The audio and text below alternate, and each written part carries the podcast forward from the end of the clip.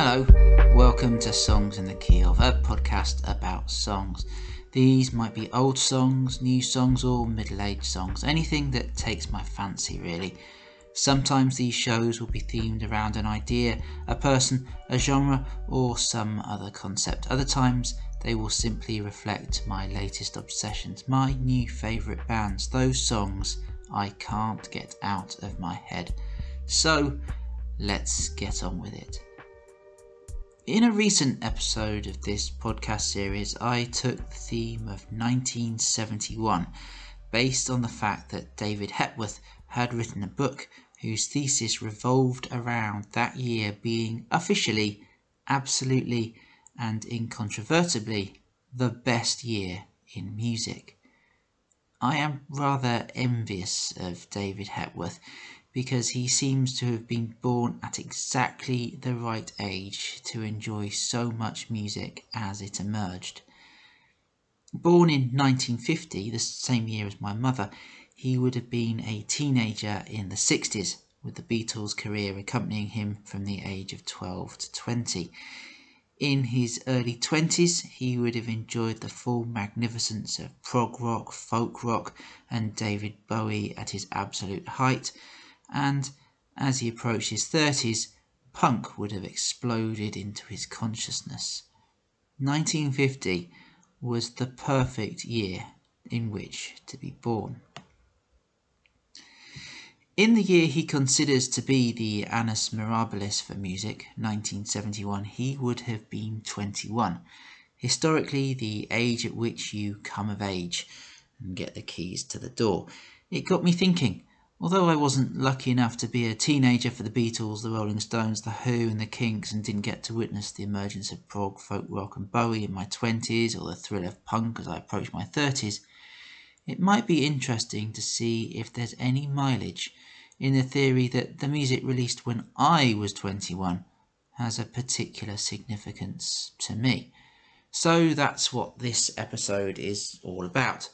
The songs in the key of the year in which I was 21, that year being 2001. So here we go. Let's start off with some context. At the age of 21, I was in my second and then third year at Lancaster University doing a combined honours degree in history and the contents of various record shops around the northwest of England. I shared a student house with two fellow music obsessives by the names of Ewan and John, and also a chap called Lyndon, whose main interest was eating a particularly interesting delicacy that consisted of dried Weetabix with a light spreading of butter on the top. Lancaster University had its own nightclub off campus near the town centre called the Sugar House, which would attract a fine list of indie bands for gigs, together with then up and coming comedians Chris Addison, Ross Noble, Fielding and Barratt, Jimmy Carr. The bands we saw at the Sugar House were acts like Travis, the Bluetones, Johnny Marr and the Healers, and Phoenix, not to mention the Shire Horses. Meanwhile, back on campus, Summer Extravs provided the opportunity to see Idlewild and Gene. In the wider world, of course, the year 2001 is forever associated with the terrorist attacks of the 11th of September of that year. Two planes hit the World Trade Center, a third hit the Pentagon, and a fourth, possibly bound for the White House, was downed in a field in Pennsylvania after passengers found out about the other hijackings and what was likely to happen on their plane. The 11th of September attacks put an immediate full stop on the rather complacent assumptions that we'd reached the end of history. Western liberalism had won the day, and everyone was happy with the new status quo. Hateful, evil, and horrendously unnecessary as the acts of Al Qaeda were on that day and subsequent days, they did not come from nowhere. Most of the music released in 2001 predated these atrocities and the New World Order that followed. Nevertheless, maybe simply because we tend to look at the past through the lens of our current concerns, along with the ever wonderful tool of hindsight, there are hints of a newfound gloominess throughout the music of this year, a sense of uncertainty and discomfiture. Long gone are the days of Blur and Oasis battling it out in the charts. Something rather more restrained, cautious, and wary seemed to be emerging in much of the music that I, at least, was listening to in 2001. That said, let's start with Joe Strummer and the Mescaleros. Global A Go Go was one of those albums that for a long while during the summer of 2001 I could not stop listening to. The rest of my CD collection could have been swallowed by a black hole and it wouldn't have mattered to me, as I was absolutely obsessed with the album. The album from the former member of The Clash was his second outing with the Mescaleros. It was bright and optimistic and colourful, an absolute delight celebrating multicultural societies and basking in the splendour of the possibilities of unity. Nowhere is this optimism and sense of delight in inclusivity more pronounced than in the song Bhindi Bhagee, which revels in the possibilities of multiculturalism through the medium of food. It opens with a description of an encounter with a man who has returned from New Zealand and is looking for mushy peas. Joe Strummer promptly explains, with the air of someone easing another out of their naivety, that mushy peas aren't really a thing round here anymore. But we do got Balti Bindi, Strictly Hindi, Dal Halal, and Walking Down the Road. We've got Rock Okra, Bombay, Duck Grass, Shrimp, Bean Sprout comes with it or without. Bagel Soft or Simply Harder, Exotic Avocado or Toxic Empanada. We've got Aki, Alassi, Somali Wacky Backy. I'm sure back home you know what Tika's all about. Listening back, it's easy to reflect that maybe it was Joe Strummer, not that chap returning from New Zealand, who was the more naive of the two in the story. A matter of weeks after the album's release, it quickly emerged that this sense of unity was only wafer thin, if that. But I still maintain that this is a beautiful vision of hope for a better future, where all kinds of ideas, thoughts, sounds, and yes, recipes are shared enriching everyone who embraces them. Well, I was walking down the high road. And this guy stops me. He just got in from New Zealand. And he was looking for mushy bees.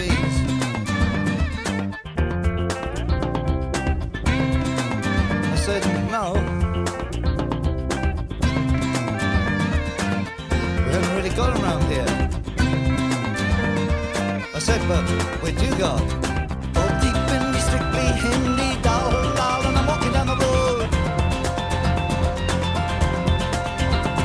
We got rocks all locked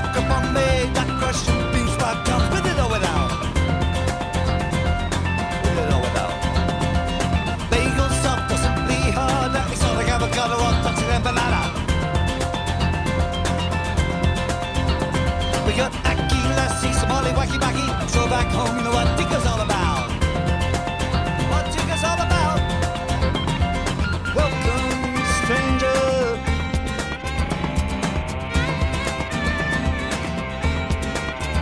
To the humble neighborhoods. You get inspiration along the high road. Hummus, couscous, images of octopus, salami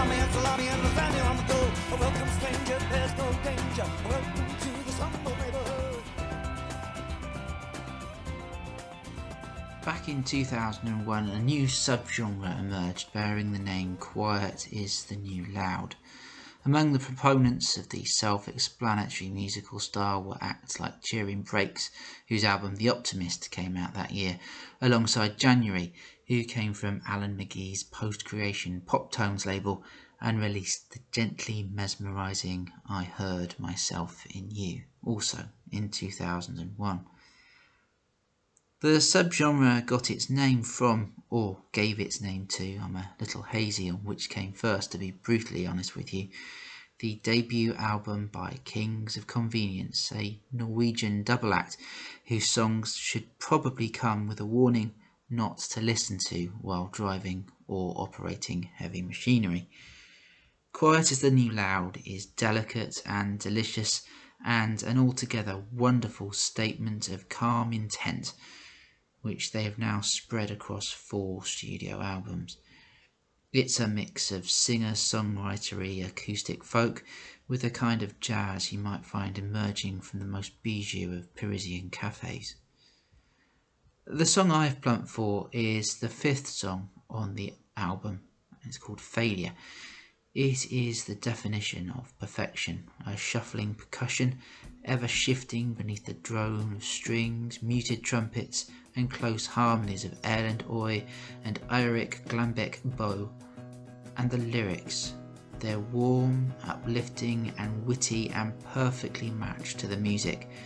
Promise me, as soon as you finish listening to this podcast, you will get your mitts on Kings of Convenience entire back catalogue. Go on, it's not long till Christmas. You deserve it. Using the guardian as a shield to cover my thighs against the rain. I do not mind about my hair.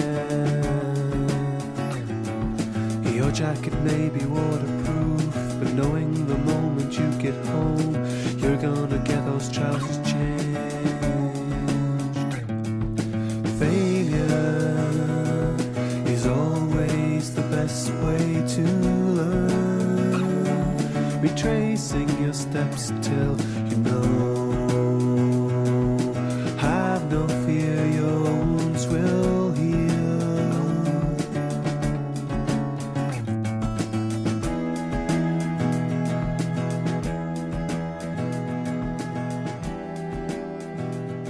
In 2001, two songs emerged which heavily drew from an obscure 1969 tune by the Wallace Collection called Daydream. That original was, as you might expect of a song released at the end of the decade that brought us Flower Power, full of psychedelic whimsy and spaced out dreaminess. It also borrowed very heavily from the swan theme from Tchaikovsky's ballet Swan Lake.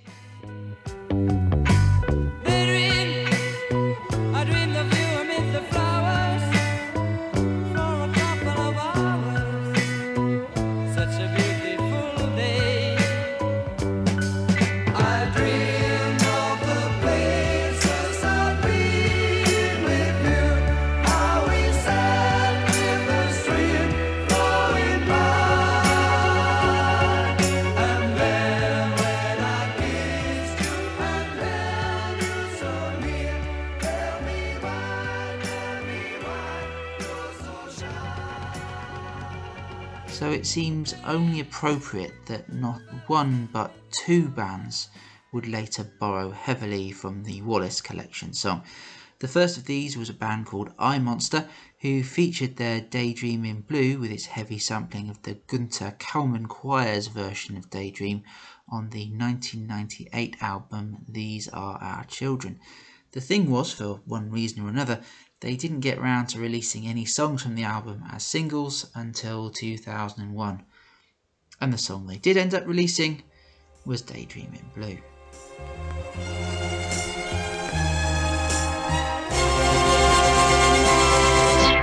Daydream, I fell asleep amid the flowers for a couple of hours on a beautiful day.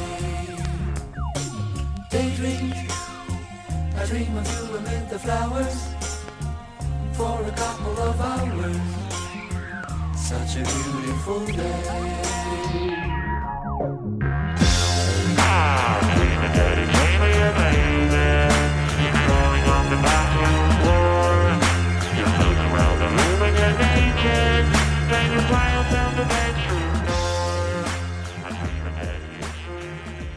By which time, another band had also decided to play around with a trip hoppy folktronica take on Wallace Collection's Daydream for a song on their second album, Hot Shots 2, and that band was the Beta Band.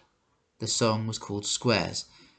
Although the Beta Band song is much more than a simple remix of the Gunter Kallmann Choir's take on the original, the distinctive shimmering strings are still all present and correct. What's less present and correct is the summery, carefree feeling of swinging late 60s free peace, love, and understanding. Squares reveals an anxiety ridden world full of demons where still nobody cares. And it's that jarring juxtaposition of dreamy melodies with nightmarish lyrics that makes Squares at least one of my favourite songs of 2001. I seen the demons, but they didn't make a sound. They tried to reach me, but I lay upon the ground. I've seen the people, but they didn't make a sound.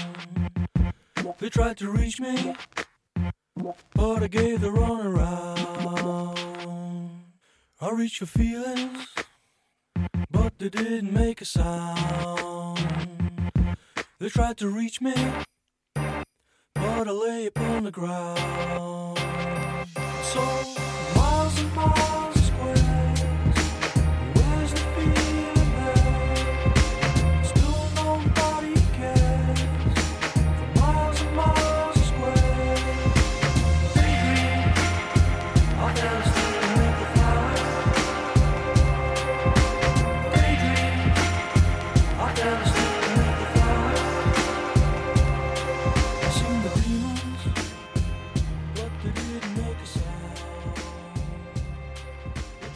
aren't, I think you'll agree, enough songs in this world featuring swanny whistles. Fortunately, Manu Chao did his bit in putting this right back in 2001 with the release of his album Proxima Estación Esperanza, specifically on the song Me Gustas Tu, which translates from the Spanish as I Like You. It's a bouncy, optimistic piece of pop delivered in a variety of languages, and I, well, to be absolutely honest about it, I like it. ¿Qué horas son, mi corazón? Te lo dije bien clarito. Permanece a la escucha. Permanece a la escucha. 12 de la noche en La Habana, Salvador. 11 de la noche en Managua, Nicaragua. Me gustan los aviones, me gustas tú. Me gusta viajar, me gustas tú. Me gusta la mañana, me gustas tú. Me gusta el viento, me gustas tú. Me gusta soñar, me gustas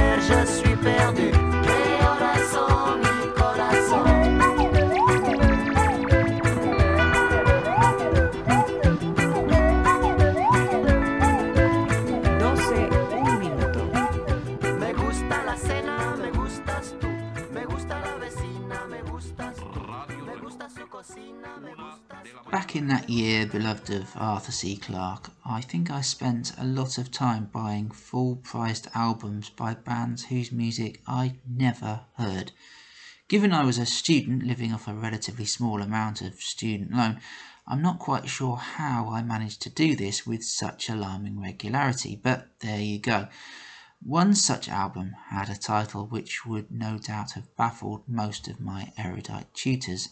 It went by the name of If You Happy With, You Need Do Nothing, and it was the first album from the delightfully shambolic band Alfie, all mumbled, incoherent vocals, harmonicas, and slovenly scraped strings. It's Just About the Weather, the second track from the album, is a sprawling six minuter of a tune that unwinds itself with the laziness of a Sunday morning. There's a gorgeous warmth to it, all cosy woolly hats and blankets. It is, in a nutshell, perfect student listening to accompany you as you leaf through your dog-eared copy of Nausea or stay up till two in the morning working on that essay about the chartist that really needs to be in by 10 o'clock the following morning.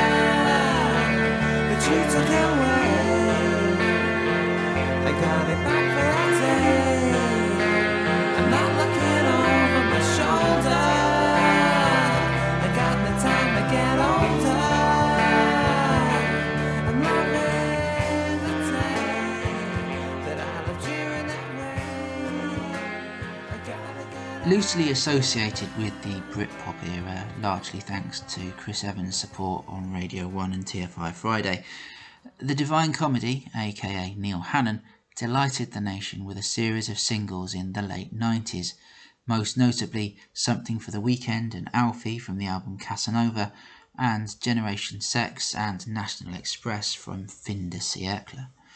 I absolutely love the Divine Comedy. From the orchestration of the music through to the knowing wit and occasional pretension of the lyrics, sometimes it feels like Neil Hannon's whole act was created with me in mind. Liberation, the second album, for example, featured extended references to the works of F. Scott Fitzgerald, Anton Chekhov, and William Wordsworth, while the third album, Promenade, featured one song that simply listed authors another that celebrated the allure of European cinema, and a third imagined the tense standoff between an atheist trapped on board a Ferris wheel and God. Then, in 2001, something changed. 1998's Fin de siècle had, the clue was in the title, marked the end of things, not just the looming end of the century. It was the final Divine Comedy album, by a respective best of, to appear on the Setanta record label, and the last, for the time being, to feature that distinctive chamber pop sound. Maybe Neil Hannon had been listening to too much Radiohead, although I'm not sure that's possible. But 2001's Regeneration, again another helpful clue in the title, was an altogether different beast, more in the style of a traditional indie band and with the gloom turned up to 11. They even borrowed Radiohead's long standing producer Nigel Godrich for the occasion. The Divine Comedy had often had moments of darkness about them. Fin de siècle had, after all, featured a song imagining all manner of end of the world scenarios jostling with each other on a racecourse for supremacy. But it had all been done with the tongue firmly wedged in the cheek. Regeneration was more of a heart on sleeve, far less ironic record. It was bleaker.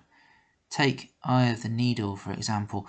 Just as with Don't Look Down from Promenade, it featured a man wrestling with God. But this time there were no raised eyebrows, no arch wit or clever observations. Eye of the Needle is delivered with a perpetual groan. It's an honest admission, from the son of a bishop no less, of a man's inability to find solace in faith.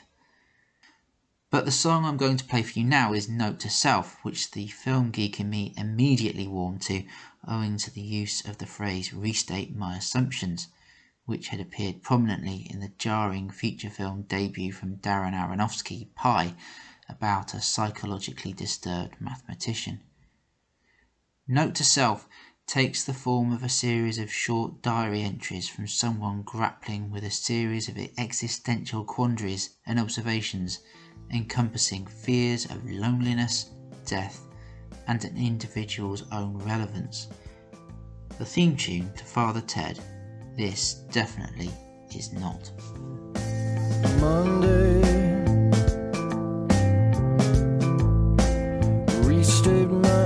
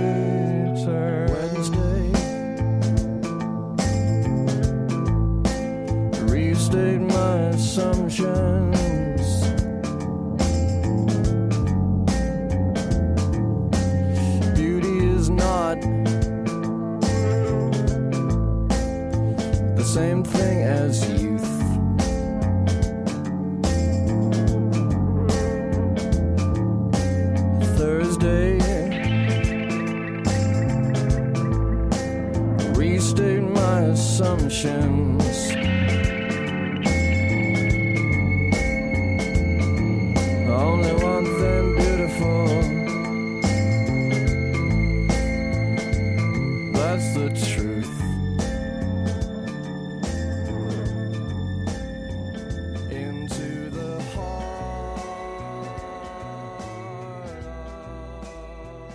This year, that is to say 2021, Radiohead have decided to mark the 20th anniversary of the release of Amnesiac with a special box set edition of that album, together with the preceding Kid A, which was recorded during the same sessions.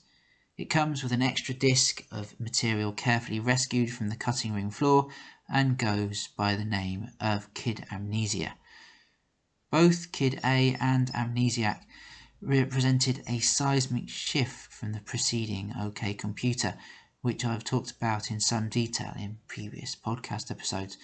While that album boasted a huge, dramatic, bold vision of a forthcoming dystopian world, the two albums that followed seemed to reflect the fallout of the doom they had previously envisioned. Guitars gave way to distorted electronica that, in its own way, sounded unnerving and alienating before you absorbed a single word of the lyrics.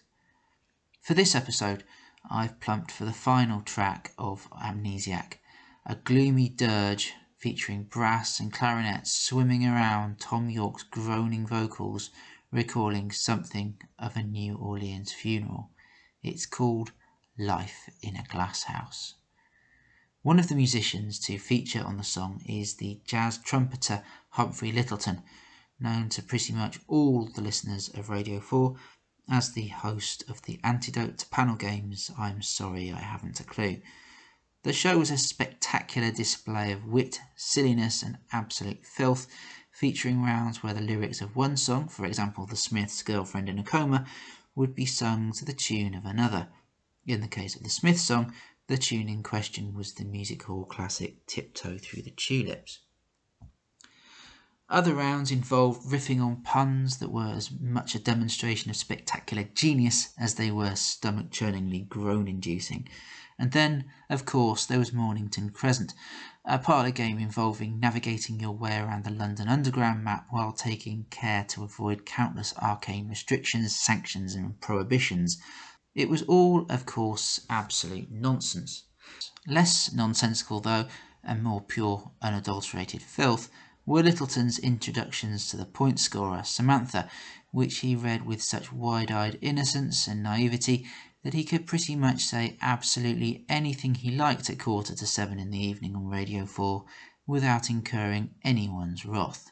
As usual, Samantha has been down in the gramophone library researching the team's records, aided and abetted by the two kindly old archivists Curly Smith and Chalky White. Samantha was saying she's been helping them rearrange their work rosters recently. Chalky was getting a bit worried that Samantha might reduce his overtime shift, but cheered up when instead he saw her shorten Curly's. Anyway, I digress. When not unleashing a tide of innuendo on the ears of the radio listening public, Humphrey Lyttelton, a descendant by the way of one of the gunpowder plotters, was a phenomenal trumpeter, leading various bands to a variety of subgenres of jazz over an immensely long career. The story of Lyttelton's involvement with the Radiohead song was recorded by Mojo magazine. Eight months ago, Radiohead were in the midst of the lengthy recording sessions that preceded Kid A. However, one track in particular, a predictably free-form experimental number called Life in a Glass House, was proving tricky to complete. Unable to find a solution, guitarist Jonny Greenwood sat down and wrote a letter to the man he believed could help them out. Humphrey Lyttelton, septuagenarian jazz trumpeter and presenter of Radio 4's long-running panel show I'm sorry I haven't a clue. It's probably an awful cheek, and we're sure you're very busy, read Greenwood's suitably deferential missive, but we're a bit stuck. Such politeness paid off, and with Lyttelton's help, Life in a Glass House was eventually completed last summer. It's now set for release on Kid A's successor Amnesiac, due for release on the 4th of June. Inevitably, Littleton, who during the 1950s was at the forefront of the trad jazz movement in Britain, had never heard of Radiohead before their collaboration. After borrowing OK Computer from his daughter and a brief meeting with Greenwood, the trumpeter and his usual quintet joined the rest of the band at a recording studio in Bayswater. The result is a startlingly brilliant piece of music, drawing an end to a superb album. It wails and wanders. There's a gorgeous, sombre eloquence to it that lifts the soul while rooting around in the depths of misery, paranoia, and dystopian gloom and doom. Just listen to this. Once again, I'm in trouble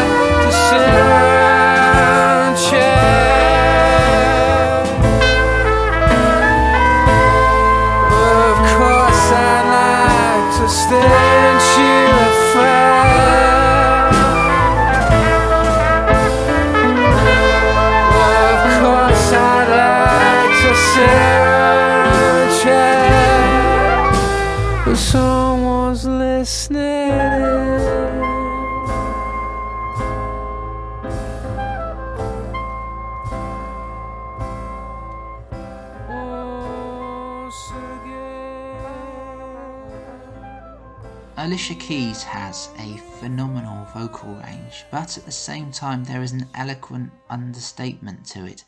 Hers is not the kind of caterwauling required of every single contestant on the endless stream of Pop Factor Voice Academy shows we've all come to know and avoid at all costs.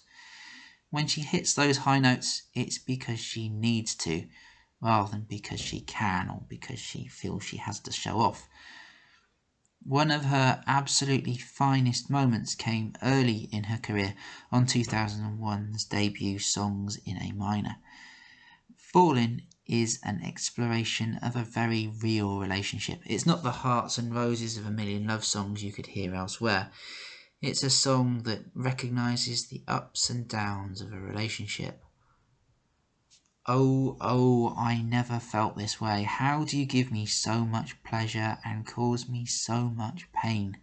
Just when I think I've taken more than would a fool, I start falling back in love with you.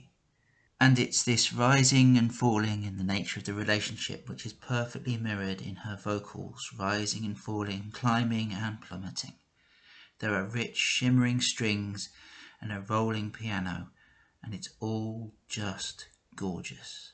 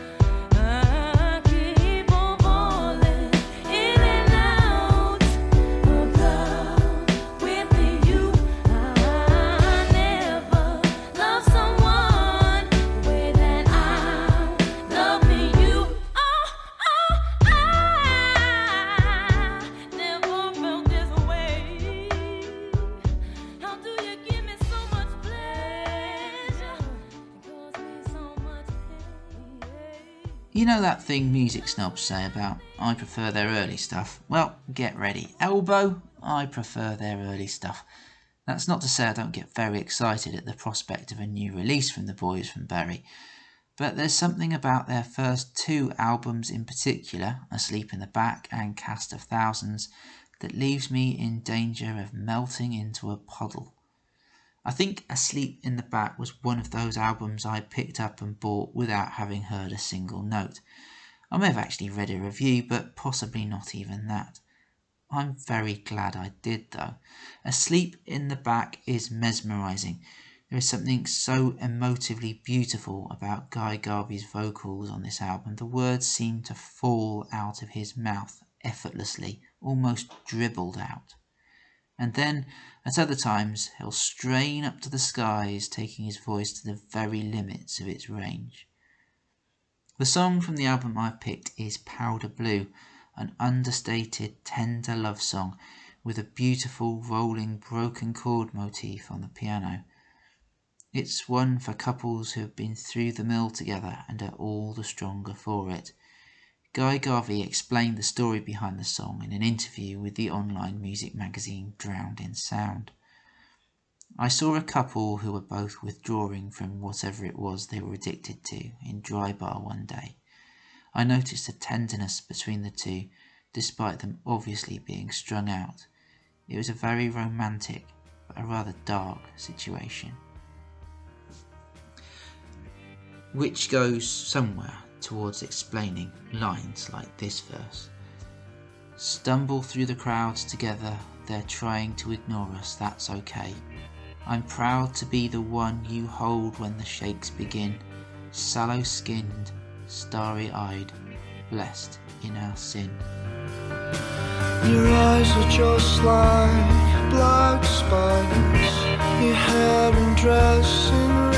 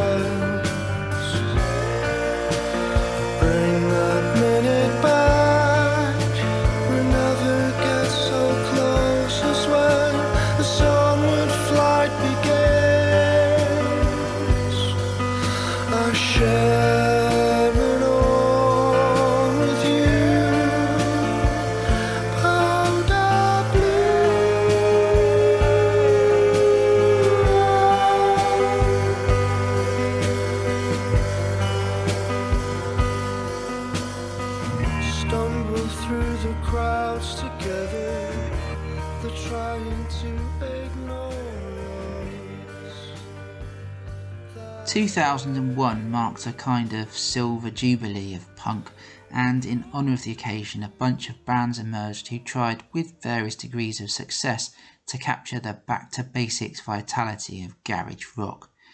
There were, for example, the Datsuns, the D4, the Hives, and the Strokes. When interviewing the drummer Wolf Howard for my book about music in Medway, he remembered how he and his bandmates had often dismissed this generation of new wave wannabes with the collective name of the Strives. Perhaps most notable among these bands seeking to revive the fortunes of noisy, angular, no frills guitar music were the White Stripes, who were, for all their volume, a duo, Jack and Meg White. Much was made of their relationship at the time in the slow news season of the summer of 2001. Were they brother and sister? Were they husband and wife? Were they exes? Just who were they? One thing was undeniable. They were pretty exciting to listen to. The singles were immediate crowd pleasers. Hotel Yorba, Fell in Love with a Girl, and Dead Leaves in the Dirty Ground, all brimmed with a thrashing, unbridled energy, a heavily distorted guitar, and drums and cymbals smashed to smithereens. But the song I've picked for this outing is The Union Forever because, as with that Divine Comedy choice I picked on earlier, there's a film connection. That film being Citizen Kane. Almost every single word from the song is lifted directly from the Orson Welles classic. All those lines like, Well, sure, I'm CFK, but you gotta love me, Well, I'm sorry, but I'm not interested in gold mines, oil wells, shipping, or real estate. And what would I like to have been? Everything you hate. They all come from that film about that man, definitely not based on William Randolph Hearst, who starts out brimming with optimism and idealism and is slowly corrupted by all the wealth he amasses. It is magnificent, and it goes like this. Sure,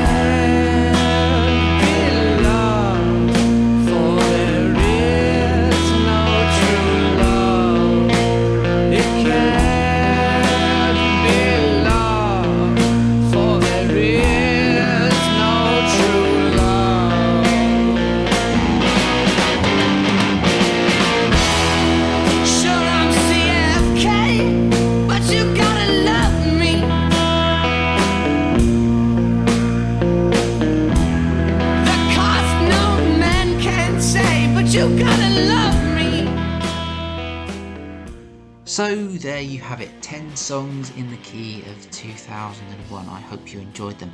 Let me know what you thought by responding to my post for this episode on Instagram. That's at Songs in the Key of. Did I miss some absolute blinders from that year? How does the music from the year in which you turned 21 reflect your general appreciation of music? I'll be back with songs in the key of something or someone or other else sooner or later. In the meantime, have a marvellous few days and nights we meet again. There is love.